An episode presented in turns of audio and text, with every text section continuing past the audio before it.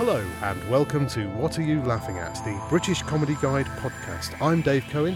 Joining me today is the stand up writer, author, actor, creator of one of my favourite radio shows, In and Out of the Kitchen. Let's just say he does everything and he's great at all of it. It's Miles Jupp.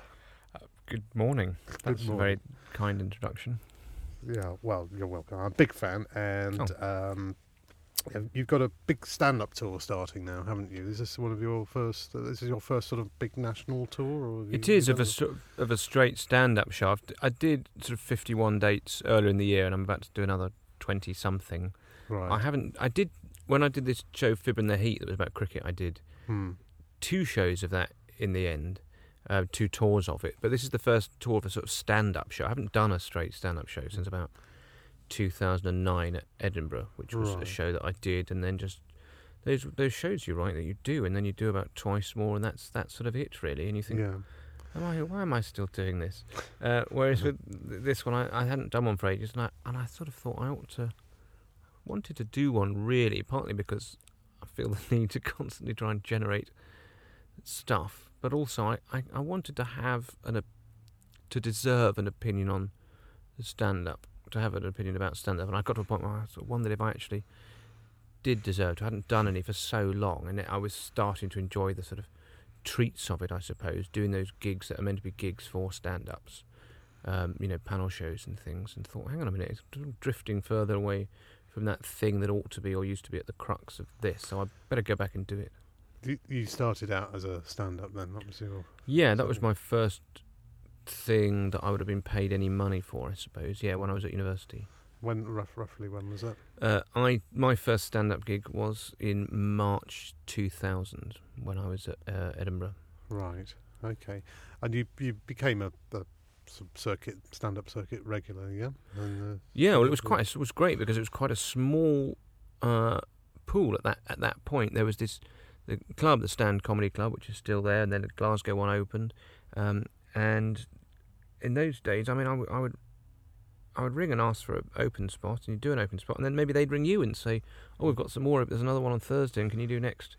You know, w- two weeks Tuesday, and so you'd be offered open spots in a way that now, I mean, now it's, it's much longer waiting list, but it meant that one could sort of get a lot of stage time quite quite quickly. So I can't remember exactly how long, but it wasn't all that long before I had a sort of functioning twenty.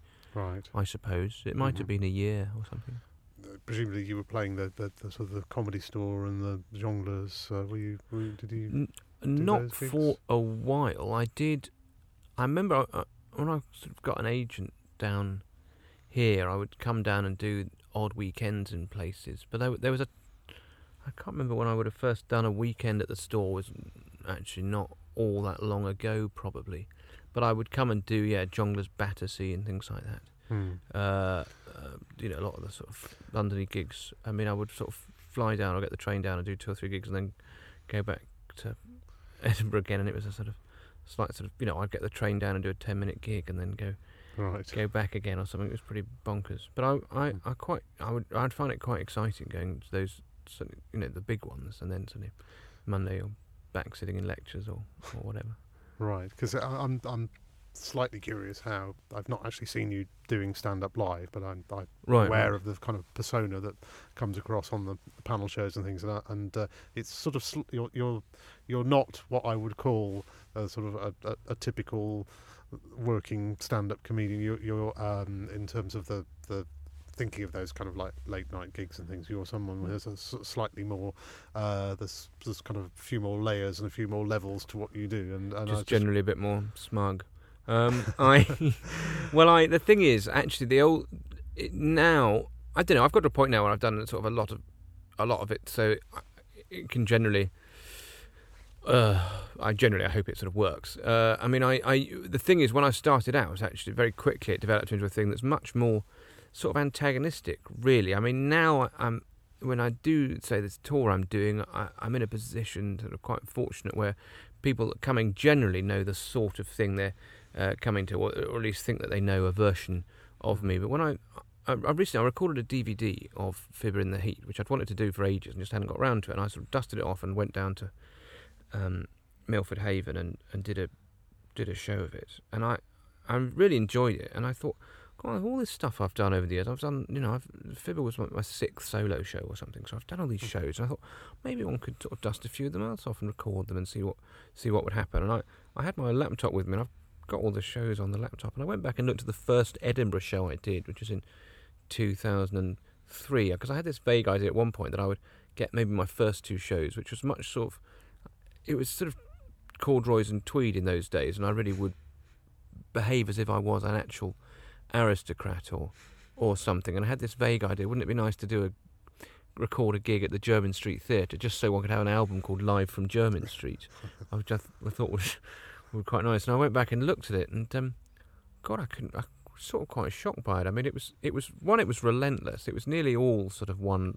There was very little by way of narrative in it. It was all sort of one-liners. It was sort of quite. It was really brutal. I mean, a lot of it was just sort of antagonistic unpleasantness and, and in a way, uh, and sort of snobby remarks. I mean, the point of it was that that the person making those remarks would be in the wrong, but then the the goalposts really changed. I think in the first five minutes, for, not five minutes, first five years in which I did that would be an incredible quick uh, cultural change.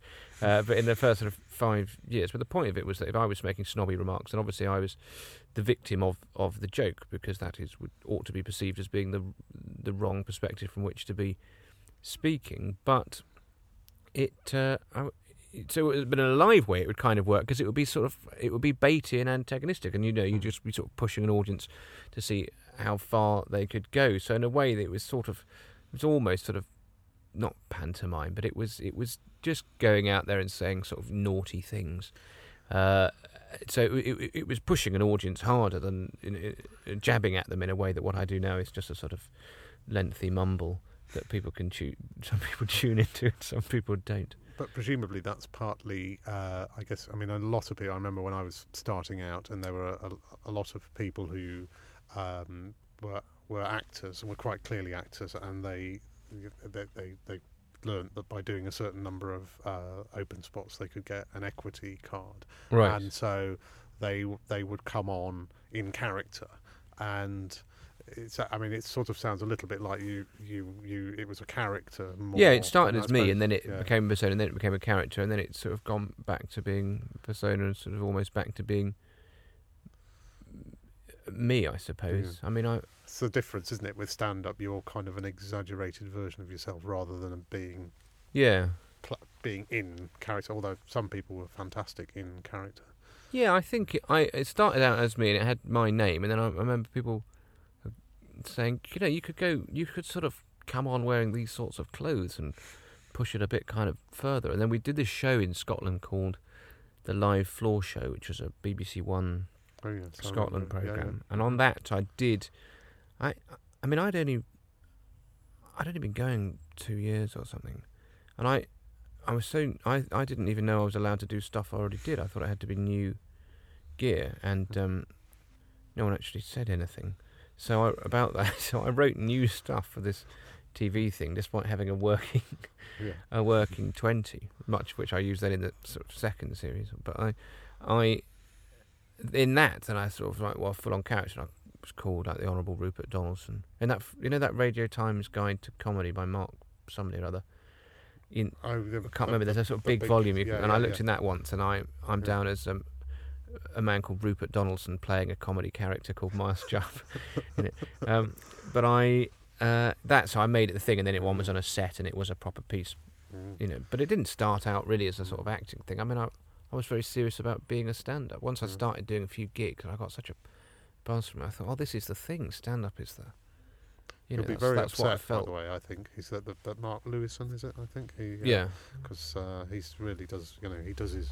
I think he's just brought out a four thousand page book about the Beatles the first two years or something. Has he got? Oh, really? Well, if I'm in, if I'm, in that, He's- he's, definitely made a mistake. Yeah, he likes. He doesn't like to gaze. Uh, Make make errors there, so um, I'm, I'm sure he would. Uh, Oh dear. Well, I don't mean him to be devastated. It was uh, tiny. Probably the typesetter. um, you, your kind of stand-up career moved I, I, sort of relatively quickly, I would say, compared to a lot of. Yeah, but I think it happened as a result of being where I was. I mean, I was very fortunate that Yeah. I was in. Uh, in Scotland at that time, and that Mm. also that there was a full time comedy club, and then another one opened in Yeah. Glasgow, so I could do a lot of gigs also at the same place, and so when there was a sort of trusting Yeah. uh, frequent environment, it meant that I would come to London sometimes and do do gigs at a time when maybe eighty percent of my gigs were at the stand, and I would actually I wouldn't I literally wouldn't know how to play a bigger a room that was a different shape. I remember Mm. coming down and dying on my ass at the banana, and um, my agent saying, "Yeah, at no point you really." You, well, you were only playing to the front sort of three rows or something. You know, you'd never acknowledged the balcony at any point, and I hadn't, I hadn't physically. I was so used to standing in a particular way and doing the, Mm. doing the thing that when I suddenly in a bigger room, I hadn't. It didn't even occur to me to do that differently. This sort of, sort of an actual physical performance had attached itself to the set that I didn't hadn't even noticed was there. So, you know, of course, an audience isn't going to buy into a man standing on a flat floor, basically staring at his feet. That's interesting that you say you you did uh, lots of new material that out of naivety you, you on TV. You, Oh yeah, a lot of people who after a, like a year or so of ex- uh, success and they suddenly they go on TV and they use up their 20 minutes in four five minute slots yeah. and then suddenly they've got nothing and they have to basically sort of go back and start again in a sense I suppose that that must have given you the confidence to actually go out and do new material for the first actually do it on TV and that must have given you confidence as a writer I don't know if it did. I mean, well, I was that when we started doing that. I, w- I was writing with a chap called Nick um, Finley Coulson, who's an architect, and we. It was eight episodes, so I needed thirty-two minutes in not very long. It was. I mean, suddenly I was. A funny architect I hope I He's a very funny architect and technical, general He technical gave, he drawer. gave you sort of structure you did the game It- yes, exactly. laid the uh, foundation sorry of- I it only works in only this. works in pencils and rulers. I- I- I think one of his greatest hits as an architect was that he he was responsible for the Standard Life building on um, Lothian Road Oh. being about about ten feet longer than it should be in one direction, thus cutting out all of the natural light to another building on that street. Um, but he. We so it's about this. That show started in sort of February or something, and I only found out I was on it in December, despite the fact that researchers seem to have been already employed on it for months. Um, but the uh, so I, I mean I panicked and I said, "Well, I'm 32 minutes. I mean that's an awful quick. I was taking me two years to do 20. I mean, can I write with someone?" And that was, as it happened, fine. And so I, that that did from that point of view actually the confidence of doing new stuff and it's been something that's been really good in going into radio and whatever even doing like, like corporate gigs it's just the thing of doing stuff specifically for that purpose doing it once and getting new stuff out there was something that was really helpful doing this tour actually being in a not being not panicking about the fact that basically I was going out with an hour and 40 minutes of material um, I did five previews and then did the did the tour so I, Hmm. but I did that thing of it's more the confidence of doing that sort of stuff turning around quickly was helpful. The, the being on live floor show gave me no confidence whatsoever really. I mean it was a period of complete panic and um, it was the whole week became about this sort of four minutes standing on a stage in a studio with bright lighting and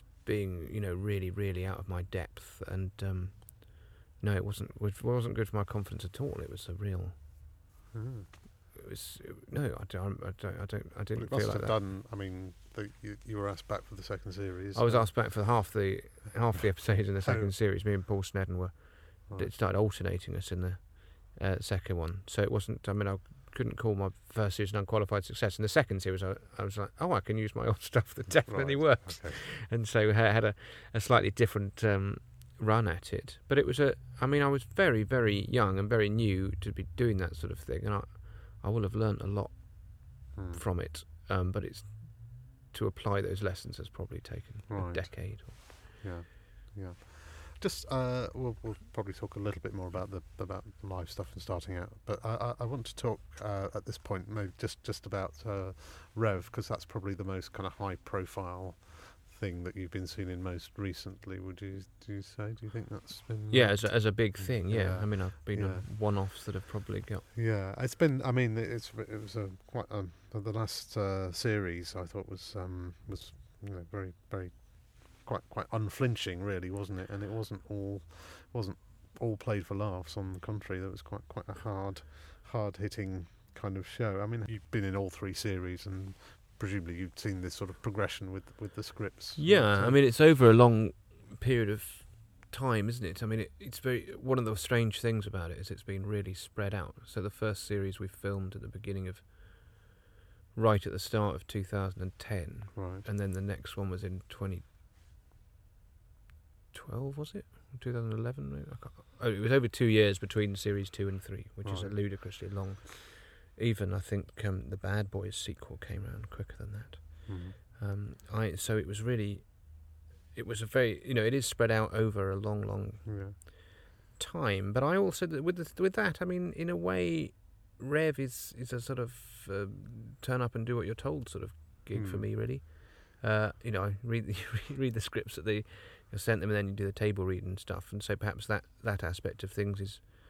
You know, I was, didn't notice really how brutal it was. I remember reading the scripts of this series and thinking, "Oh, it's really funny." Um, Mhm. uh, but then things get rewritten a lot during rehearsals and stuff like that. But it, what I, and I have to say, I've not actually seen. I've only seen the last episode. There's five episodes of this new series I've not seen. Right. But- From the sort of thing that people say, yes, it sounds like it was un, it was unflinching and quite dark. I spoke to someone who saw the first episode and I thought, oh yeah, there seemed to be more jokes in it this time. But um, Hmm. no, I found it quite a strange. I found it quite strange coming back and doing another series. To be yeah. to be honest. Yeah. And I mean, it sort of doesn't look like there's room for it to be another, for there to be another series. Oh, I really wouldn't have thought so. I mean, I, I, when it fin- when the second series finished with the Christmas special, I, I mean, to me that that could have been, that could have been it really. Mm. Um, and I th- also thought once my character Nigel had been turned down for the ministry, that that would sort of be it for him. So I was surprised when there was a third series, and then I was surprised that my character was in it. And then they shifted the dates forwards and back, I think twice, um, for the whole thing. So in a way, once we started doing the third series, I, I was surprised that it was happening and that I was in it and that um, you know all those things. Yeah. But I'm, you know, I'm glad they, I'm glad they did it. I mean, I think it sounds, from everything I've heard, it sounds, it sounds like it went well. Not that you've seen it or anything. Yes. Well, no, but you just just in it. Yeah. But, but I mean, yeah, but then your, your your relationship to something that you're reading is so different from oh yeah, something yeah. that you true. true, yeah. sort of. That's why it's, you Mm. know, I don't know, something like the thick of it, say, which I would watched before, and then I mean that's going to be a completely different experience. You know, you, you watch something and really like it, and then suddenly you're in it, and that's a, that's that's a big risk. But that was yeah, that was, Yeah. that was delightful. yeah, yeah. But um, yeah, it was it, Rev was uh, you know I was doing nothing at all before Rev came along. Really, Yeah. I'd moved. I'm just I'm interested because I know your your background. Your your father was a, a minister, and Yeah. in fact, you were telling us just before the interview started he was the, the chairman of the what the Hampstead. Um, Hampstead Council of Christians and Jews. I think I've got that right. Even know existed. Um, but, uh, Well, it's a very covert operation. uh, a lot of dead letter drops and things. He, um, yeah, I think I think chairman, maybe president, maybe Right. maybe there's another word that Yeah. I'm forgetting. yeah, And I, I think I'm right Okay. in saying that he was. But it's always a Christian 80s. in charge, not a Jew. You notice there, but um, You say always. We've only got you've only got one evidence. It's not really a controlled experiment. You're making that's true. you're that's making an assumption, Yeah, and what the wider yeah. implications of that It's assumption just- are. I've got. I've Well, just people just think we control the media. You see, so that's why they. Why, why when you say we, I mean wh- me personally, Oh, I think I can- control Rupert Murdoch. Yeah, apparently, well, you but, probably- uh, you probably you probably do. yeah, yeah, yes. So just keep the lizard costume uh, hidden for now. But I, I'm curious. I, I, I wonder how because I mean, Rev seems to be a kind of for a, a show about um, a church. It's it, it seems to be I uh, not not an anti-religious show, but but a kind of show that that's seems to sort of confront Christianity um, and and find it wanting. Well, I I think think. it confronts Christianity from a Christian perspective. Really, I mean, the people that Mhm. they, but the stories that they get from it are all got from, you know, from real Mm. church people doing real church things and about real Mm. church things. I mean, it's quite heavily researched in that point of view. It does, but that that's sort of what Christianity is really. I mean, generally, uh, you know, that's sort of uh, faith-seeking, understanding thing that um, people talk about, and uh, you know, room for doubt and that kind of things. I mean, the the, the, the sort of uh, faith that seem to be the, the only people that seem to be super certain are um, uh, atheists, and what a what a confident bunch they are, and how, how Mm. likable it makes them. I always think, and um, uh, evangelicals, uh, the other people seem to be sort of Hmm. super certain. Where, uh, whereas, uh, you know, the rest of Most Christianity, of they us sort kind of. of muddle through, really, don't we? Yeah, and I Hmm. think Rev is very much about kind I- of muddling through. I think when Rev was about to come out, there was some certainly some church people going, "Oh, well, of course we're such easy targets and whatever. It's going to be yeah, I'm sick of this sort of nonsense." Uh, and that's kind of not what it's what it's about, really. Yeah. But I, I do think all. I mean, that that thing about him being in, in a sort of relatively impoverished area. I don't know how impoverished people imagine Shoreditch is, but the uh, it is. You know, that's an important part of it, and a, Mm. a lot of that is from you know, they go and have these focus groups and meet loads of people. I mean, a lot of the consultants on the program seem to be people in very rich parishes, so I don't know what their Hmm. mission is really. But um, I, I, yeah, I, I would, would say it's quite. I don't know if, if it's pro religion. It's sort of it's pro the people within. People that work within religion, uh, you know, professional religious people, I suppose, and it's not it's not unsympathetic Mm. to them, and I don't know why it would be because yeah, it's from a lot of their Mm. their perspectives. I don't know. You go to Boston or somewhere and you hold a you get fifty vicars in a room and say, "Tell us the worst thing that's happened to you," and, um, you know, four Yeah. years later, there's a sitcom about it. Yeah. Okay. Um, well, that's um, that.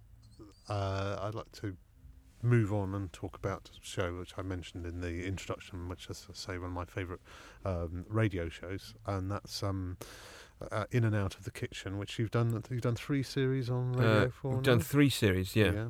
Wha- One is four episodes, and the other Right. two are six, I think. Right.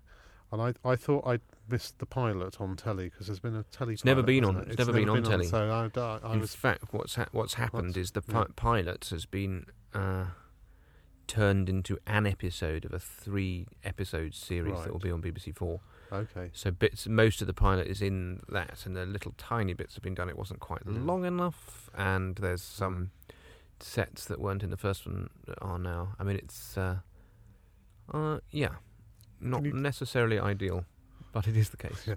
Can you uh, uh, like a sad, sad, sad but true case that uh, you know, not not everybody listens to enough radio comedy, and uh, if you could, could could you explain Oh yeah, briefly what the, the, uh, the premise. Um, is? it is about uh, a cookery writer called Damien Trench who lives Mm. with his partner Anthony McElveny in the Queens Park area, and uh, he is someone who writes those sort of book cookery books that are. You know the sort of books that you read and you think, "God, what a sounds like such a lovely life." That sounds. Oh, he's just potted out and picked some basil, and he's come back in and done this, and then he's quickly jotted off this and then done that. It sounds marvelous. But who I, I wanted the, the idea that the people that write those sort of books, I wanted to imagine what it'd be like, sort of under the surface, where in fact they, they everything they write sounds just charming and relaxed, but actually their own lives are much more of a panic. But in fact, they're beyond that. Actually, it's someone who believes that his life is a total panic, but it's it's very very straightforward and uncomplicated. But he allows himself to get incredibly uh, het up about things and is something of a fusspot. Uh, and so in the radio series, it's partly through diary, partly through recipes in the cookbooks, and then you know the actual scenes. Uh, and uh, he ha- they have permanent builders in Mr. Mullaney and um, uh, whoever his uh, current apprentices. Um, uh, and he has a literary agent, Philip Fox. Uh, no, sorry, Philip Fox plays the literary agent. Uh, it's the literary agent's job to try and get Damien to really do anything when he really making house seems to be his main. But I'm, you know, I've got sheets to fold here, and it's very, very hard to just drop that. Yeah. Um, and and it's a lot of the program is two people speaking very, very quickly at each other, um, in, in great depth about very, very little. it really sort of drew me in. I remember listening to it as as a neutral, and, and Yeah, took took me about sort of five or ten minutes to to get, uh, to to get drawn into it, and and because it, it, it's sort of on the surface, it, it's like it's very you, you you could sort of dip into about a minute and a half of it and out again, and sort of think, oh, I've just been listening to a cookery program, you but but it's, it, it's yeah, or, or a s- sort of um, you know the women's uh, drama or yeah or, or, or something. Yeah, I, Yeah. I, I had well the it's produced by Sam Michell, and I Yeah. when we sort of talk about it in advance of the scripts, I there was I had a very definite idea in my head of how it would sound, which I don't know if I actually described in any great detail to Sam, but it is exactly how it sounds. I mean, when I listened to the first one, when he he and the editor Chris Morris they you know it's a lengthy process because it's very sort of textured and Mm. uh, and layered when it's finally done, and it really did sound exactly how I wanted it to sound, which was just an amazing, an amazing thing to happen. But I remember saying very clearly to Sam, I really want people to listen to this for a, and for a good while think, what is this? and not really notice that some of it's funny and that sort of thing. Yeah. And It, just uh, it, it, it you know, is- you've got to yeah. listen for the jokes. I mean, it's not. It would be easy. Mm. I say it would be easy. People try it all the time, but you know, you could write the thing and then go right. Let's just put jokes, jokes, jokes, jokes, jokes. Yeah. Let's make it funny. Let's make it funny. Bang, bang, bang. But it, actually, it's you know, it's. I wanted to sound very, very natural. But when Yeah. after a while you think, God, these people are unbearable. They're ridiculous.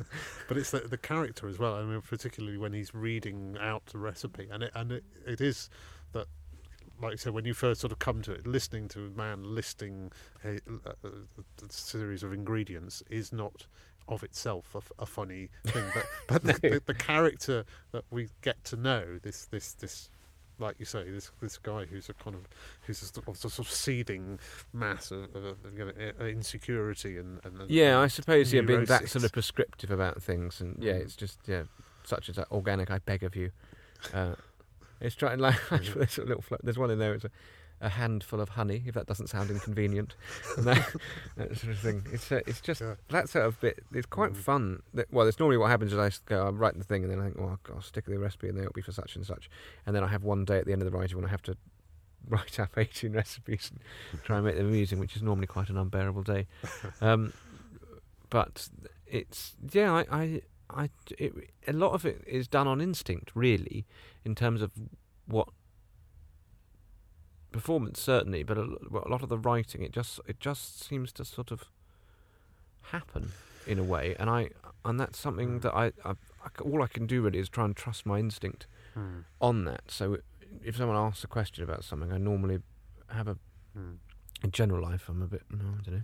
But when I, when it's that, and I'm thinking about what, what Damien would think or what the, what would fit within the program, I normally have a very definite idea of what the answer to a question is, and what should happen, and what needs to happen, and what I feel is part of that show, and what I feel isn't. And it's not something that I'm particularly good at describing. It's just something that I I very definitely feel. It came from a night a chat with um.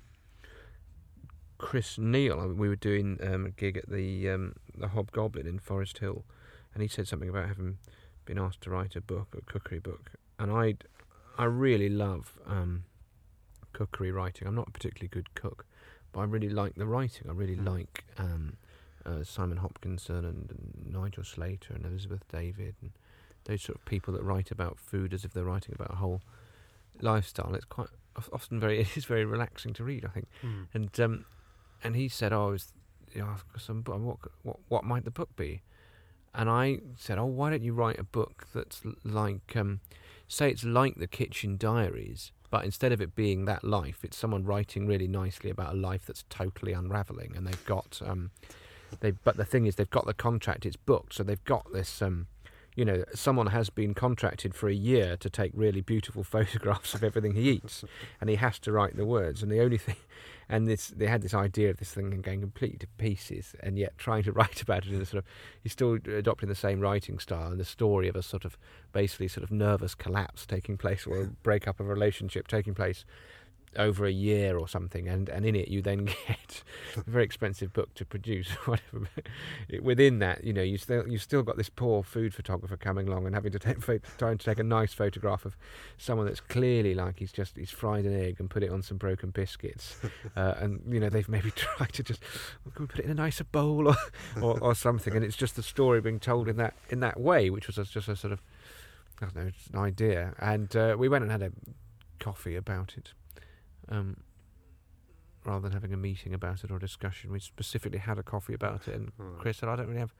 I said, "Why don't we write this together?" That's going to. So I don't really have time, really. Um, and then I didn't do anything about it. And then some months later, I thought, "No, I will write that thing." Because I had this Is. Chris still talking to you now then?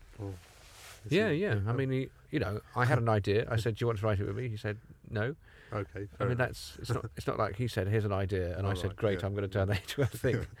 I suggested an idea to him, asked him if he wanted to write it. He's, you know, there's there's no, um, and um, but I'd love him to be in it. Actually, I think he'd be really funny. Hopefully, was- in the yeah, TV well, thing, well, be, he- he'd be a great sort of dinner party guest to have was- in it. But I know, I, well, I see he lives near me, Mm. Chris. So I bump into him quite often. Um, he he was a builder in uh, I remember in uh, Linda Smith's uh, radio series. was he Yes, he was the uh, he was the uh, the one about time wasting? yeah Yeah. the brief history of time wasting. Yeah, he was the he was the he was the builder who was who was there actually. Oh, uh, I see. was, right, right, right. But you know the gay builder, the camp Right. builder. Well, I, yeah, no, I'd love, I'd love him to be. yeah, yeah. yeah. Um, he, so that's yeah, that's what it came. It came from having that an idea I had during that chat with uh, Chris, and it's always it has always sort of been very yeah weird, weirdly in, instinctive. Because the next question I was going to ask you what was: Is there? A, um, do you, do you feel there are elements, large elements of you in there? But you've kind of answered that.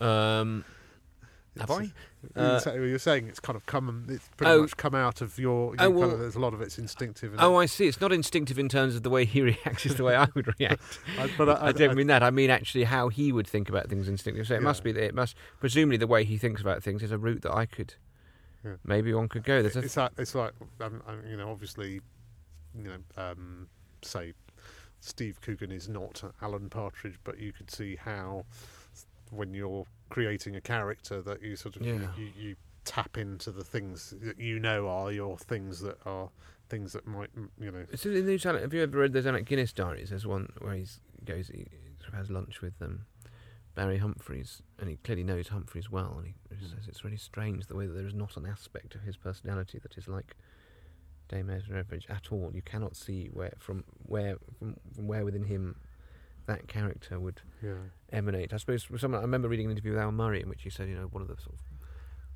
things with the pub landlord is basically your first, if you can grasp your first sort of reactionary response to something you hear without allowing yourself to edit it or filter in any way. There's the before you go, oh, that person is. What am I saying? No, that's a dreadful thing to think. If you can just get Yeah. to that thought before yeah you know, reason and decency grabs a hold of you, then there's something to go with. I mean, I, I, I, I think you know, I'm not sort of prone to panic in the way that um, Mm. Damien is, but I get yeah quite sort of baity about things, I suppose. deadline sort of fear of deadlines or something maybe that might be uh, Well, I've recently I've not I've not been writing anything for the last two last month maybe, and I have felt I found myself feeling really relaxed. Oddly, I was doing just continually sort of double, always writing something whilst doing another thing for ages. Uh, so writing stand up when I was doing the job at the National and doing Rev, and then whilst I was doing this stand up tour, writing the TV episodes In and Out the Kitchen, there was always a thing going on. I was thinking that's great, isn't it? It's always when you're doing one thing, you've got another thing going on. It's a mm. good time to do stuff, which which is true. And then I, I've finished finished the series and thought I don't actually have to write anything at the moment for a little while, and I've got some sort of acting stuff lined up, and I feel incredibly incredibly relaxing not having to yeah. just churn.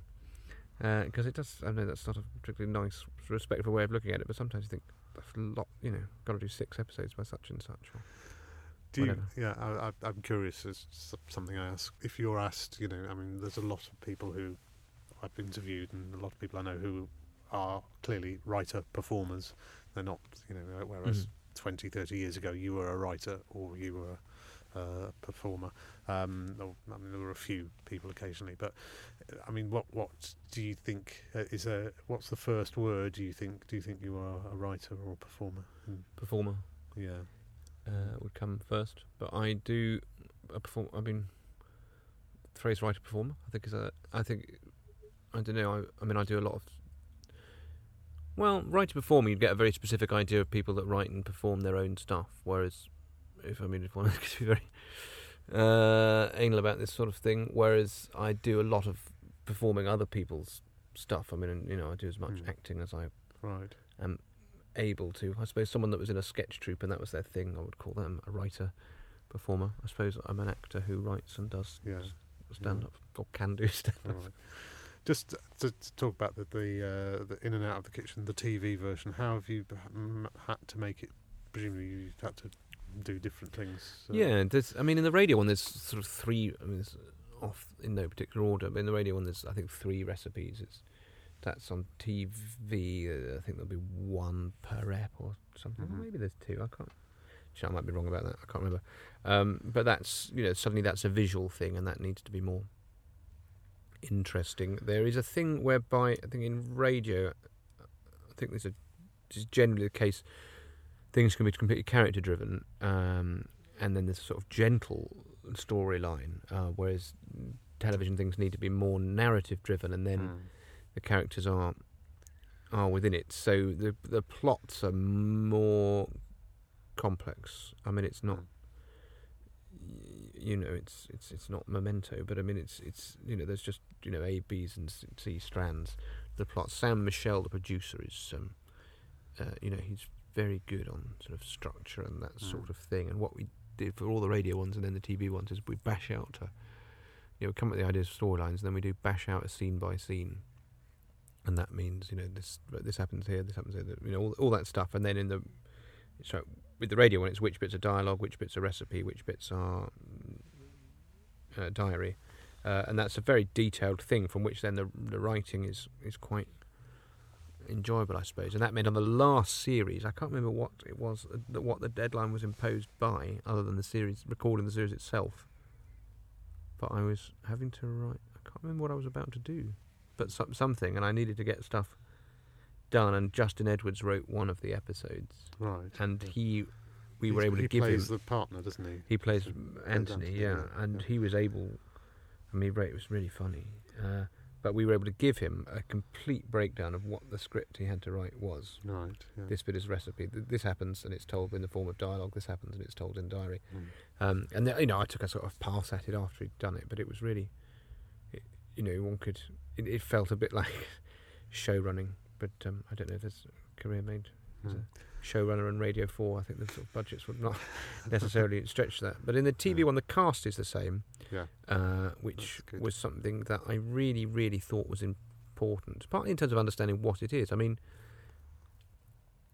it is quite a sort of weird thing. It's quite hard to describe, I think. Um, but you may be able to do so more succinctly than me. And I, I, I thought if, it, if this was a thing in which you were given a part and turned up to do it, you'd think, what is this? um, whereas with the there's a sort of shorthand, I suppose, with the with the radio. We've all been playing those characters for three years, or Right. maybe more. I can't Mhm. remember exactly how many it is, but everyone has a definite idea of what it is, and so the language of the program and the tone, everyone is completely au fait with al- already. And Mandy Fletcher, the director, So suppose a big difference with radio you have you know the producer effectively directs things, uh, whereas television you have a, a director, director, director. And Mandy Fletcher, who is, you know, I think she's just fabulous, and she, you know, she's worked with everyone, so she's very, ex- she's sort of experienced in that regard. But she has a very definite sense of, of what the thing is, and also she knows, you know, she does a lot of thinking prior to being on on set the way what what you know so she knows what's what shots she needs for various things and a definite idea of how things need to work which is obviously that, that secondly that is always up for discussion. Uh, but also by just having that sort of stuff there ready means that then there is there is space to discuss. It's for instance it is the equivalent of having an immaculate defensive technique using that as the basis for your entire uh, style of batting Mm. uh, if you've got that bit done, then then there is space for you to sort of build and sort of maybe uh, do a bit of improvisation or just throwing in ideas that you have on the moment. If you've got if you've done the sort of spade work and Mandy, you know, knows what she wants when she turns up, and as a result, it means that filming can be done quite quite quickly. It's not Right. like the sort of thick of it or Veep where they do sort of thirty pages a day or something, but Mm. it's um, you know, it's a very very definite idea of how things need to be, and she has a really strong. You know, she listened to the radio program before she directed it, so she's working with her has been a real. It's great. I mean, you know, from a sort of fanboy point of view, great. She did Blackadder two and three. How awesome! But from a, from yeah. an acting point of view, you think oh, this is fantastic. The, every question I ask Right, is being yeah. answered. I think it's different also being a director on a non-audience show. I mean, the, the director on an audience sitcom is slightly less, um, I would say, over over the show in the way that a kind of Presumably because people behave differently in front of an audience, don't they? Yeah. And there's sort of nothing you can do if you rehearse it in a particular way, and then people see an audience and go and Yeah. get bonkers. Then you're like, well, Yeah, that was the one, so that's what we've we've sort of I get a sense with. that the director on a, non-audience show is more like the, the, the sort of the movie director, isn't aren't they? Really? yeah yeah. I mean, if you're doing a sort of single camera shoot like that, it's absolutely all they're across the whole the whole lot, and they are you know directing e- each particular yeah. you know from every they're directing each thing from every every view. So that that that sort of chemistry I think is really really important, and it feels like a really good gang that works. I mean, who knows what happens with something? You know, you write things three episodes, that could be it. But Mm. if it doesn't go again, it was you know When when It is was it um, going out? I have literally no idea. I'm afraid I went to see some grading yesterday. Right. um, which is not a thing that anyone needs to go and watch unless they really have to be there. Um, but you know, they often get you drinks and things. It's you know, it's when they. I didn't even know what grading was. It's like Is it something to do with the colour of the? the colour of everything. It's or something. incredibly detailed sort of Yeah. thing, but it's like you know, is there any way we can make that cupboard look slightly less white? Yeah. Uh, that sort of thing. Hmm. Um, which is it? Which is all. I mean, that kind of thing within and out the kitchen is very sort of important. I always sort of think the house was, you know, like Mm. the another member of cast, but the cast themselves, I really, I really like working with them, and I. It's a great when you're writing something to know exactly who's going to do it. There's this sort of Yeah. thing, isn't there? People go, "Oh, jobs to the boys," and and you think, well, I can understand why anyone would want to write for people Hmm. that they know and they know what they do and can Mm, write either to exactly, their strengths or things that they think Hmm. God, that, he, he never does that. I wish he would do something like this. Well, Mm. I'll write it for him. Um, I, the first series I wrote not knowing who'd play any of the characters. I didn't know that I'd played Damien. I remember having had the script commissioned and talking with um, Jane Berthoud in um, BBC Radio comedy, and I was going through. it. I was going. It's very hard to know who to cast because I mean, who speaks like this? she was going, "You speak like this. you you you should play that." part." Um, but I, I hadn't written it with any of that, with anyone specific in mind. So then, once I had in that cast, I just really didn't want to let them go, and I, there wasn't an awful lot of pressure. I know that some things you think, the I, you know, some people just think "Oh, they're not going to, they don't, they want to sort of cast it starry or, or whatever. But those people, and Philip Fox, who plays Ian Frobisher, I think is just Hmm. spectacularly, spectacularly funny man. Mhm. And Justin, of course, very, Justin is very talented man. yeah, Justin's really funny. There's this big sort of three man sofa on the set of this thing. And for whatever reason, Justin's character he sort of works in finance, but sort of from home in a consultancy point of view. And he's I've often written in that he'd sort of have an iPad or whatever on which he'd sort of be, you know, he's wandering around in his dressing gown looking at stuff. And we filmed this day. It had gone quite well, and Justin was sitting on the or lying on the cross the sofa doing all these lines. And I said um, the other day, I thought that was good. And Justin went, Do you know what? That is one of, I think genuinely, that is one of the best days filming I've ever had. And I was really, I thought, Oh, right, wow, that's, oh, well, great. And he went, Yeah. I mean, well, I've been on the sofa all day. I've hardly had to stand up. I've got an iPad. There's Wi Fi here. It's got all my lines on it. It's been absolutely, honestly, it's been one of the easiest days. But just just to, to fill you in, in case you're not sure, Justin Edwards is a, is a very tall, very funny man. Very tall. He's, he's uh, Ben you would have seen him thick of it. on on telly. Um, he's he's in everybody's else's shows. Um, amazingly, has not yet had his own show, but he sounds Well, he like did have he's a, a, he did have a lead in a sitcom, didn't he? About I can't think what it was called now. Mm, About he's, he was in something to do with Monks, brothels. uh, last week. I saw Yeah. that, and uh, he is terrific. He's a brilliant actor, very funny guy, and very funny writer as well. But uh, Yeah, he I'm is. curious to know what you would say to somebody. Uh, well, uh, if some, somebody who's starting out, say as a uh, as a writer performer, maybe as a stand-up or as a writer, what what sort of uh, advice would you give to somebody? Well, you've just got to. You've just got to get on with it with the best will in the world. I mean, if you want to write, sit and write. It's all. I mean, I've I've had it.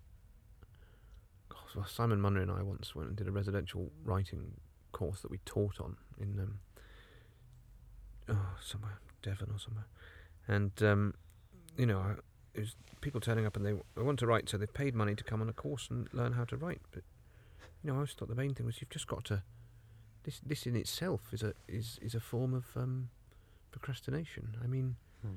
sit down and write, or if not on a laptop, then get a receipt out and write down some things that you might like to write about, and then eventually a thing will form. I mean, writing is a thing that you just it's it's really unbearable. So you might as well, for that for that reason, you might as well get on with it. Um, and with the performing thing, you just take any opportunities that you can. So with the, the great thing about stand up, from a starting it point of view, is the simplicity of it. It is, uh, uh, you know, these things exist. You ring up and say, "Can I do an open spot?" There's a microphone, there's a stage, there's hopefully an audience. You stand there, and you and you do the thing. It's not like wanting to put on a play where you need to get, you know, I mean, Mm. you know, that would be unbelievably complicated, wouldn't it? So you, that, from that point of view, but uh, because the quicker you do it, the quicker you can, and the quicker you start doing it, and the more you do it, the the sooner you can develop your voice. And I, you know, I think everybody, everybody sort of has one, and you it turn, you know, you, but you're not the sort of best judge of yourself often, so you need to sort of do this um, voyage of discovery uh, to to to find out what what your sort of you know what you your take on things. You know, it wouldn't. Apparently, these days there are. It's a lot harder to get on to, to, to, get slots. I'm slots, sure that so is the case. I think it's very com- competitive now, and it's that is that will be another reason to to crack on with it. But the other thing is the existence of different sorts of circuits. So there is a stand-up circuit. There's also um, a sketch circuit. Now, putting on your own sketch stuff is probably a bit tougher, but nonetheless also possible. I mean, there are Mm. there are sketch nights. This a sketch circuit exists, but the the the key is to to do as much writing as you as you can. I think if you want to be a writer performer and have the stuff so that when if opportunities arrive arise, um, you know you you can take them. I remember seeing Dave Gorman saying thing when he, when he realised he wanted to do this sort of thing for a living. Then every he had to do every day. He had to definitely do some writing, tr- do some phone calls to try and get onto a stage, and um, a third thing that I've forgotten. Maybe it was actually do a gig, but at the minimum, uh, minimum, uh, every day he needs to be doing at least one of those things. Mm. And I and I, I think that's that's sort of that's true. You've got to sort of try and advance yourself every day in in a, in, in any way you can without trying to sound like some sort of um, self help manual that you buy in an Mhm. airport. Of course, the problem when you're a writer is the, the thing that uh, makes you a writer sometimes is that sort of crippling social inability to go out there and promote yourself and say, Yeah. "Look, here's my stuff. Uh, you're all going to hate it. You're all going to hate me. Please don't read it, but here it is. Yeah. It's a bit of a bit of a problem there. I suppose Um, that with that stuff, it's just sending stuff in, and it's Yeah. you know that I, that is not easy. I mean, I, mm, that really isn't easy. Mm. But you, you have to send just you have to take the opportunities to get stuff in front of people. Someone I, I went to a thing that Tony Jordan did a theatre, and it he um was doing a Q and uh, he said uh, on my way in, I came into the stage door, and um, there was someone standing there with a script for me to read. And I think people thought, oh dear, right, that's probably a bit, you know, we've all come, it's very nice of you to come and speak. One person standing at the stage door with a script and an envelope for me to read. And then he said, why has only one of you done that, for heaven's sake? Why? mm, This is an opportunity. I'm here. You've come here because you want to learn how to write, and you already write. And you know, you know, I've got, I have a production company, and I run Yeah. things. And what if I can't believe what's, you know, mm. why has only one of you done that? And there is a, He know, may live to regret saying that the next time he goes to talk and you know, 500 people. at the stage Yeah. door, and no, Stand at the door. and no one at the Q and A. Yeah. Yeah. That's right, yeah. Um, no, I just uh, I, I noticed on your website. I was just sort of checking, um, and it says under uh, Twitter, it says uh, no or something like yeah, that. And, uh, absolutely not. so what what do, what do you have against? Uh, do you do other social media at all? Well, I've got a MySpace account that I'm incapable of closing. And re- recently, Right. there's some stuff in the. Hilariously, there's some stuff in my new show about MySpace, um, but it's more about the fact that one is incapable of leaving it rather than um, yeah, how awesome yeah, it is. right. Very recently, I got an email from someone saying so and so's changed their MySpace profile, and I thought, gosh, imagine doing that. but um, I, I suppose my th- my thing about that, I pretend to hate it more than I do. I mean, I look at it, I I I don't have an account, so I can't specifically follow things. But you know, it's all Mm. it's all public domain, which no one, huge numbers of people really don't seem. But how do you look at it if you're not on it? Because it's just Yeah. it's just a collection of web pages, isn't it? Essentially, I mean, Mm. at its sort of most basic. Um, my, personally, I don't. I don't want to have an account. I don't want to be in a situation. I don't want that.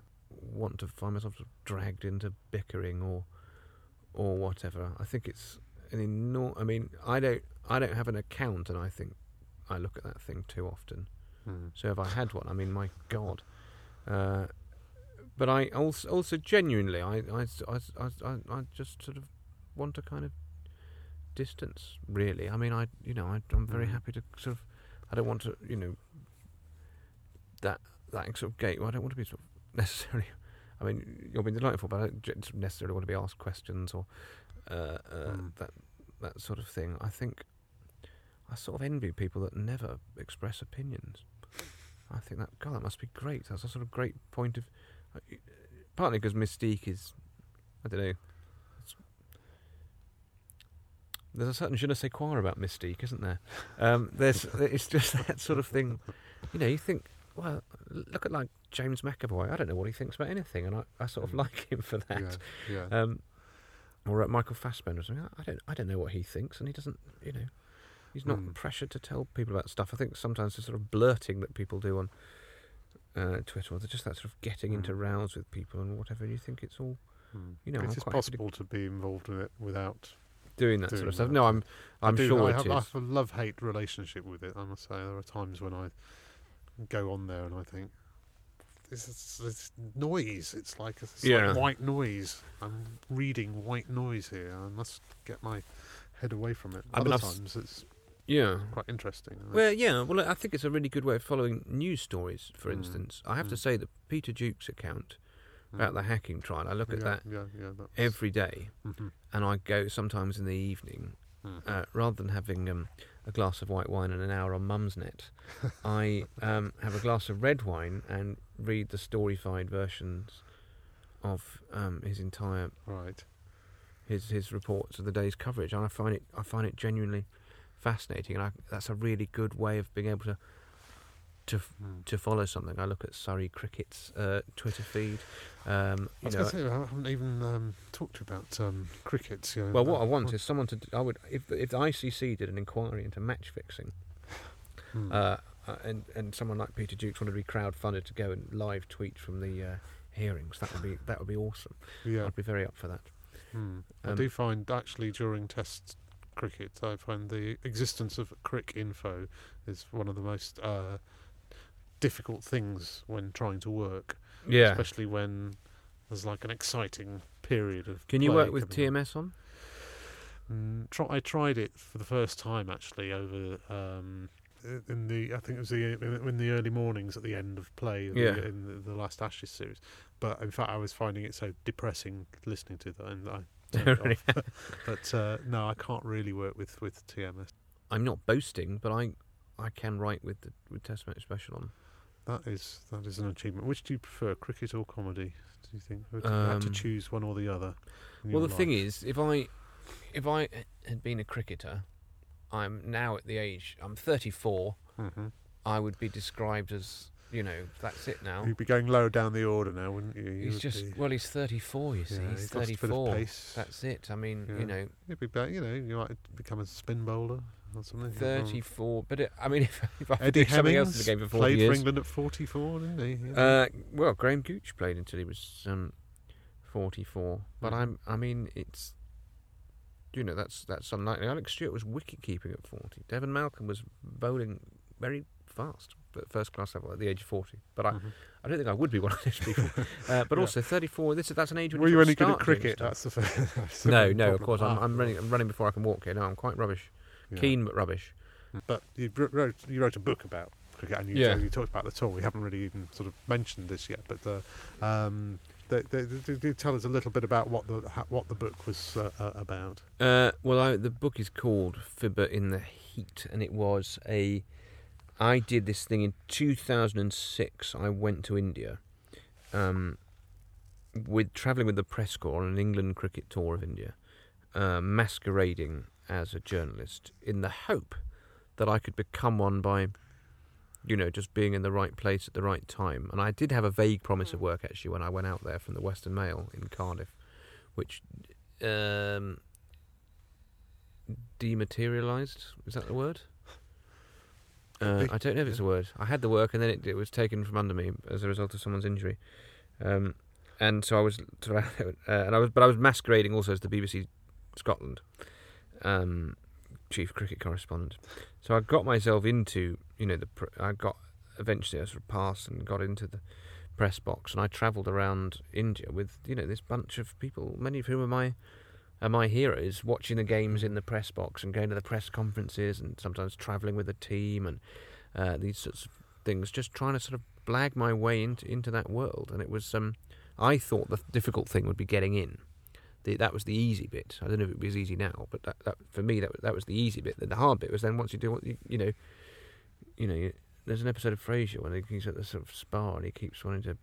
Oh, there's a gold membership. I wonder what happens when you go through the gold door, and then oh, there's another door, and eventually they find this ultimate door, and they go through it at the end, and it just just goes out to the street. It's by the bins.